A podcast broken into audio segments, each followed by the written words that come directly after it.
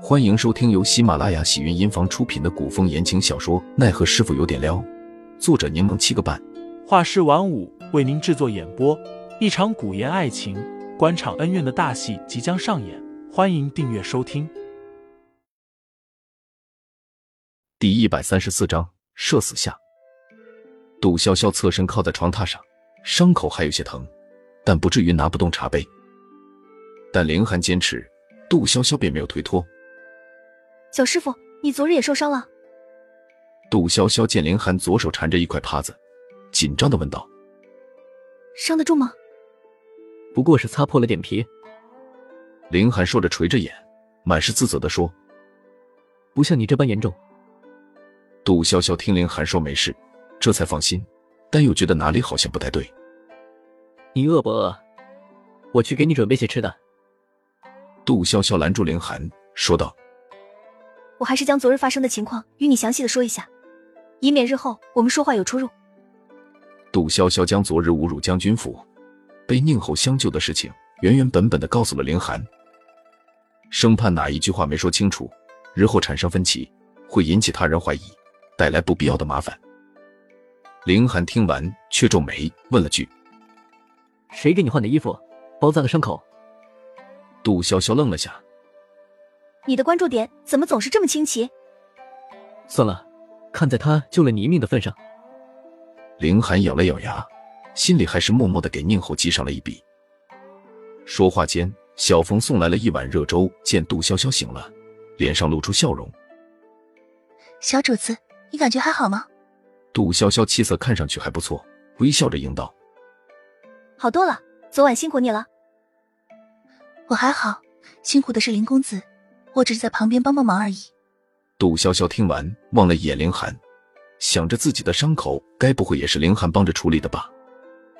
等等，他在昏迷间这么多人看过自己的身体吗？这草会吗？好社死。小凤先喂您吃粥吧，药也煎好了，一会刚好吃药。杜潇潇伸手接过碗：我自己来就行。小凤也没勉强，又小声与凌寒说道：建亭司的人似乎在查探我们的情况，不过之前白灵姑娘给小主子诊治的事，大家都知道，也就没有起疑。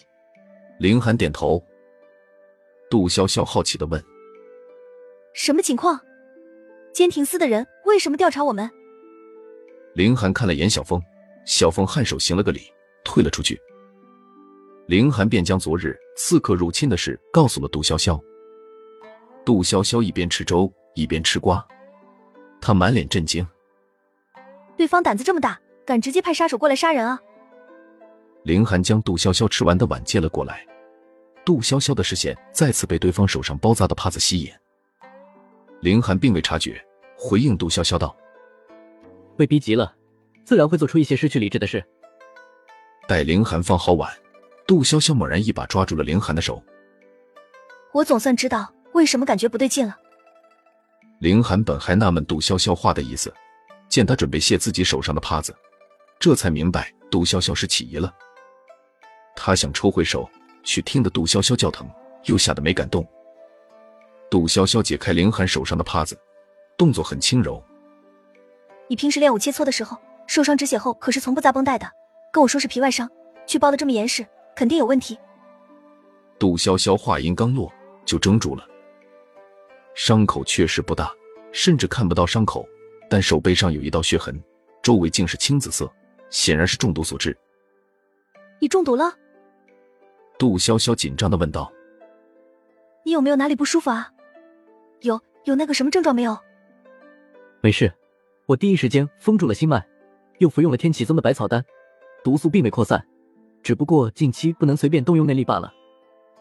杜潇潇却不信，他一把扯开凌寒的衣袖，便见到了那可怖的青筋血管。凌寒，你是不是不怕死啊？你都这样了，昨晚还守着我做什么？快去找白灵啊！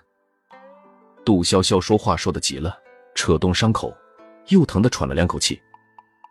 凌寒忙安抚杜潇潇道：你别着急，武义围的毒确实不好解，但毒素扩散的慢，我还有时间。